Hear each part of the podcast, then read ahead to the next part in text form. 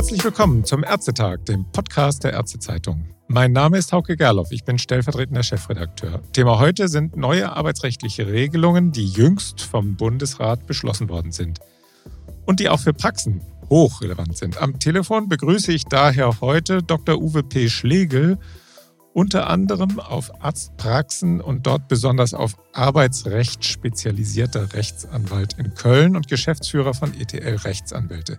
Hallo nach Köln, Herr Dr. Schlegel. Hallo, Herr Gerloff, ich grüße Sie. Herr Dr. Schlegel, der Bundesrat hat ja in der vergangenen Woche einige Gesetze durchgewinkt, die für Arztpraxen und für deren Mitarbeiter wichtig sind.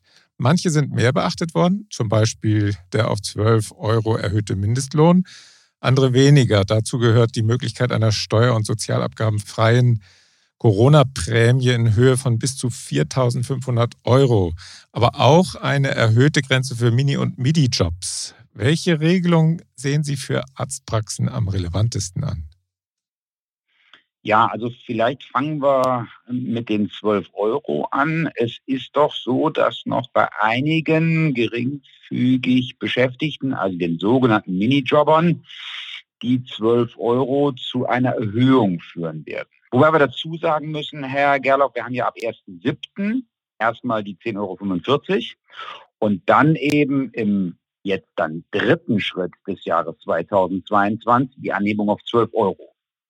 Das hat dann schon für erste Untersuchungen zeigen, äh, etwa 10 Prozent der Praxen eine Bedeutung. Da muss es also dann nochmal doch zu einer Anhebung kommen auf die von Ihnen erwähnten 12 Euro. Zweite Sache, auch ganz wichtig, die 520 Euro. Da haben wir jetzt eine Regelung, die ja, beruht letztlich auf dem Gedanken, dass ein Arbeitnehmer zehn Stunden in der Woche arbeiten können soll. Zehn Stunden zum Mindestlohn, 12 Euro, macht dann beim Multiplikator 4,33 den Betrag von 520 Euro aus. Das, das sind die Minijobs, ne? Ja, das sind die Minijobs, genau. Das sind die Minijobs. Und da muss man vielleicht nur dazu sagen, das scheint mir ganz wichtig, das wissen viele äh, nicht, der Minijob, die geringfügige Beschäftigung, ist am Ende, was die Zeiteinheit, was die einzelne Stunde angeht, für den Arbeitgeber teurer als das sozialversicherungspflichtige Beschäftigungsverhältnis, was mit den Abgaben vor allen Dingen zusammenhängt, die zu leiten sind vom Arbeitgeber, einmal beim sozialversicherungspflichtigen Beschäftigungsverhältnis und andererseits bei der geringfügigen Beschäftigung. Da ist der Unterschied doch markant. Wir sind bei dem Minijob bei jenseits der 30 Prozent Belastung für den Arbeitgeber und bei dem sozialversicherungspflichtigen Beschäftigungsverhältnis ja, sind es denn nur etwas mehr als 20 Prozent. Mhm. Sind denn schon Anfragen von Ärztinnen und Ärzten zu diesen neuen Beschlüssen oder den neuen gesetzlichen Regelungen bei Ihnen gelandet? Oder ist das bisher noch unterm Radar bei den Ärzten? Nein, wir haben schon erste Anfragen bekommen, insbesondere was die Vertragsgestaltung angeht dass da also dann jetzt doch Anpassungen notwendig werden und äh, das eben im Hinblick auf die gerade angesprochenen Themen, einmal 12 Euro und zum anderen auch im Hinblick auf den Minijob. Mhm. Gehen wir vielleicht nochmal einzeln durch. Die steuerfreie Corona-Prämie. Da wird ja immer darüber geredet, dass der Einsatz der MFA in der Corona-Zeit honoriert werden kann darüber. Darüber wird aber natürlich auch gerne vergessen. Es gibt ja durchaus auch angestellte Ärztinnen und Ärzte und das nicht zu knapp, sind ja inzwischen über 40.000. Für die gilt das doch auch, oder? Ja, so mein Kenntnisstand. Für die gilt es auch. Es gilt für Arbeitnehmer.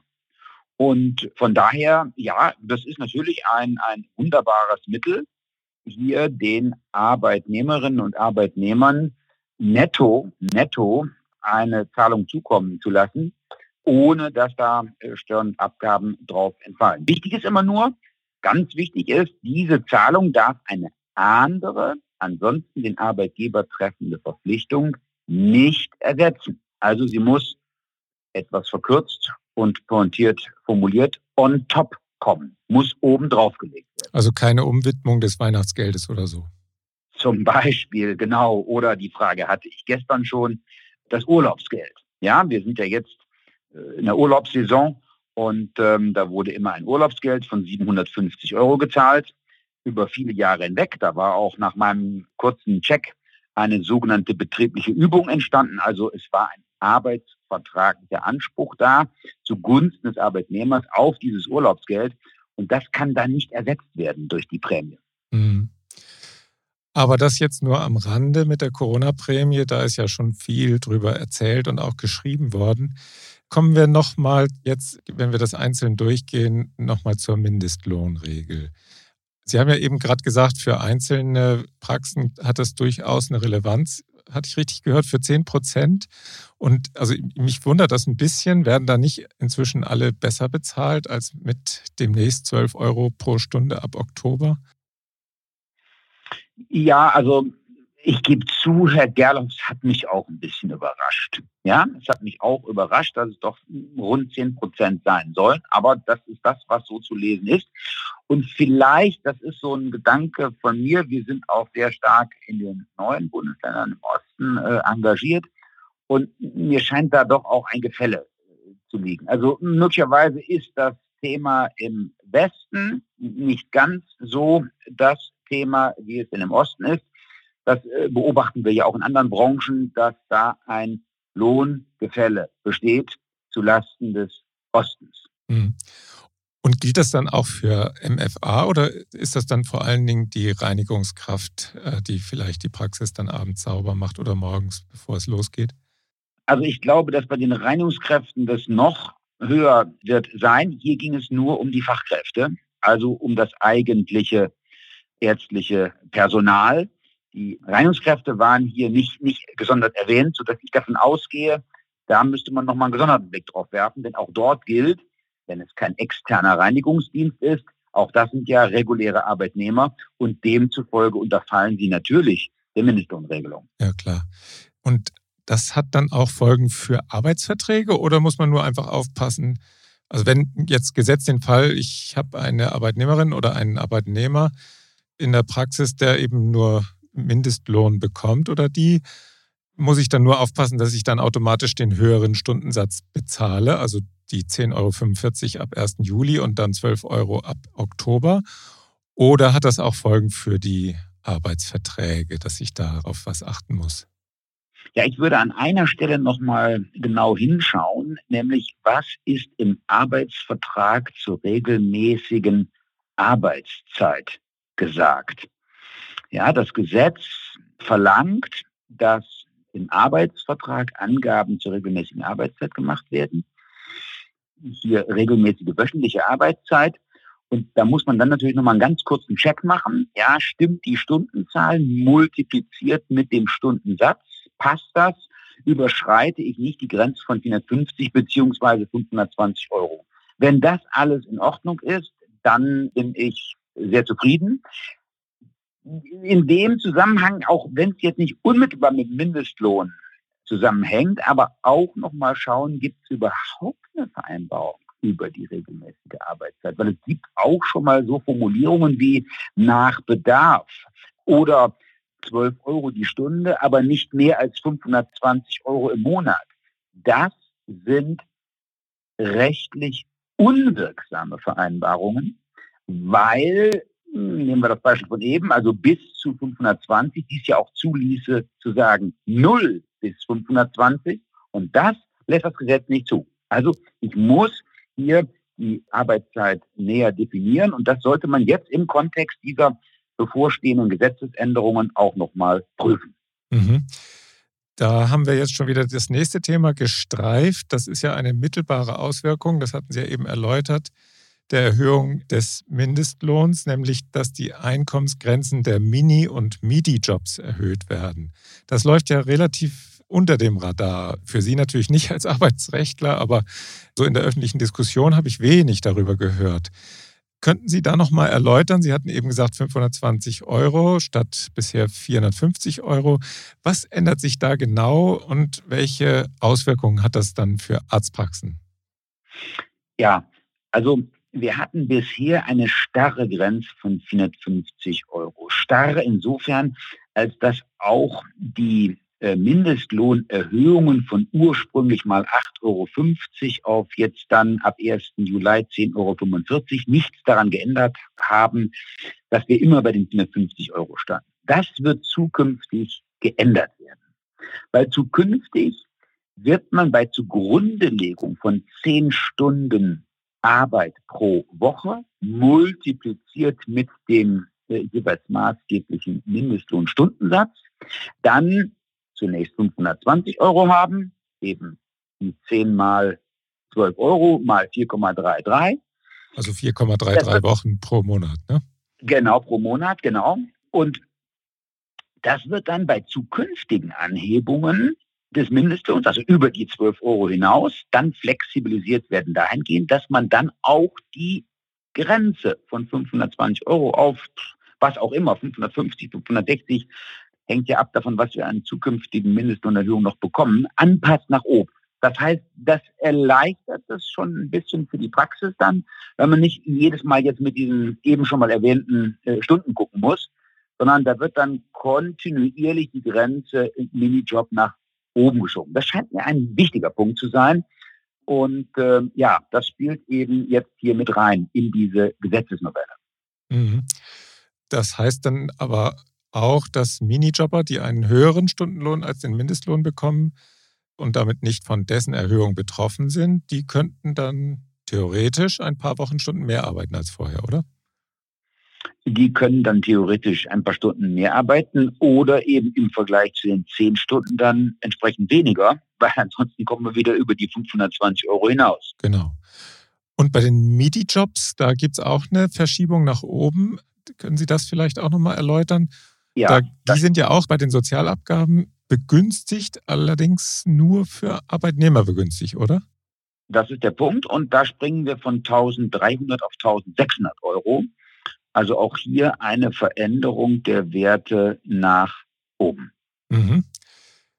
Herr Dr. Schlegel, vielleicht kommen wir langsam zum Schluss. Sie hatten ja im Vorgespräch mir noch gesteckt, dass die EU gerade eine Arbeitsbeschaffungsmaßnahme für Arbeitsrechtler wie Sie in Kraft gesetzt hat, die jetzt auch in Deutschland zum 1. August wirksam wird. Es geht, wenn ich mich richtig erinnere, darum, dass neue formale Anforderungen an Arbeitsverträge gestellt werden. Können Sie das vielleicht zum Schluss einmal grob umreißen, um was es da geht und vor allen Dingen, was Arztpraxen da oder niedergelassene Ärztinnen und Ärzte da beachten sollten? Ja, sehr gerne. Also die Sache ist noch nicht in trockenen Tüchern, aber voraussichtlich zum 1.8.2022, also noch dieses Jahr und ganz kurzfristig, werden wir eine EU-Richtlinie umsetzen. EU-Richtlinie verlangt einen Mindestinhalt von Arbeitsverträgen, wird bei uns in Deutschland Auswirkungen haben auf ein Gesetz, das vielen vermutlich nicht sagen wird, das, sogenannte Nachweisgesetz. Für die Praxis wichtig und dennoch leider Gottes weitgehend unbekannt. Dieses Nachweisgesetz verpflichtet Arbeitgeberinnen und Arbeitgeber in einem bestimmten Umfang Inhalte des Arbeitsvertrages schriftlich niederzulegen. Und äh, da kommen jetzt Dinge plötzlich mit rein, die sich vorher, ich möchte behaupten, in keinem Arbeitsvertrag fanden. Ein Beispiel, wenn ein Arbeitnehmer sich gegen eine arbeitgeberseitige Kündigung wehren möchte, dann hat er dazu nach dem Gesetz, nach dem Kündigungsschutzgesetz, drei Wochen Zeit. Und diese Frist, diese drei Wochen Frist, darauf muss der Arbeitgeber in zukünftig abzufassenden Arbeitsverträgen hinweisen. Macht er das nicht, dann begeht er nicht nur einen formalen Fehler, also weil da jetzt eine bestimmte Angabe fehlt. Nein, es soll auch ins Gesetz aufgenommen werden ein Bußgeldtatbestand. Also verwendet der Arbeitgeber Verträge, die nicht den Anforderungen der EU-Richtlinie entsprechen, beziehungsweise den dann in deutsches Recht übersetzten Anforderungen des Nachweisgesetzes, dann kann es passieren, dass der Arbeitgeber ein Bußgeld zahlen muss, weil er sich eben nicht ans Gesetz gehalten hat. Mhm. Und ja, also die Bürokratie wird ja immer, immer dicker, kann man sagen. Sind das umfangreiche Änderungen und warum könnte das für Ärzte und Ärztinnen besonders wichtig sein? Da ist ja manchmal auch, wie ich gehört habe, nicht immer alles ganz bis ins Letzte durchdefiniert in den Arbeitsverträgen. Das heißt, dass das dann auch sofort umgesetzt werden müsste? Ja, die Änderungen sind doch sehr zahlreich. Also nur ein zweites Beispiel nochmal, Herr Gerloff. Ja, es müssen zukünftig in den Arbeitsverträgen neben der Grundvergütung auch alle Zulagen erwähnt werden. Ja, es ist ein zwingender Bestandteil des Arbeitsvertrages, dass man die vom Arbeitgeber etwaig gezahlten Zulagen mit im Arbeitsvertrag erwähnt. Und das hat für die Arztpraxen insofern, glaube ich, und das ist meine praktische Erfahrung, große Bedeutung, weil, und da schließt sich jetzt so ein bisschen der Kreis unseres Gesprächs, weil insbesondere auch bei den Minijobbern häufig auf umfassende schriftliche Vereinbarungen verzichtet wird. Stattdessen meinen viele, dass das Personal äh, Stammdatenblatt des Steuerberaters doch eigentlich alles enthalte, was man so zum Arbeitsverhältnis wissen müsse, was im Hinblick auf den Steuerberater und die Lohnbuchhaltung auch zutreffend sein mag. Aber es erfüllt eben nicht die Verpflichtungen, die der Gesetzgeber im Verhältnis zwischen Arbeitgeber und Arbeitnehmer, Arbeitnehmerin aufgestellt hat, beziehungsweise zukünftig aufstellen wird. Und daher ist da, glaube ich, Nachholbedarf zu beobachten, wird zu beobachten sein. Das heißt, da müssen dann die betroffenen Praxeninhaberinnen und Inhaber gucken, ob A, die Arbeitsverträge vorhanden sind und B, das glaube ich, wird so gut wie nie der Fall sein, ob sie denn bei den neu abzuschließenden Verträgen auch wirklich den Anforderungen des neuen Gesetzes Rechnung tragen.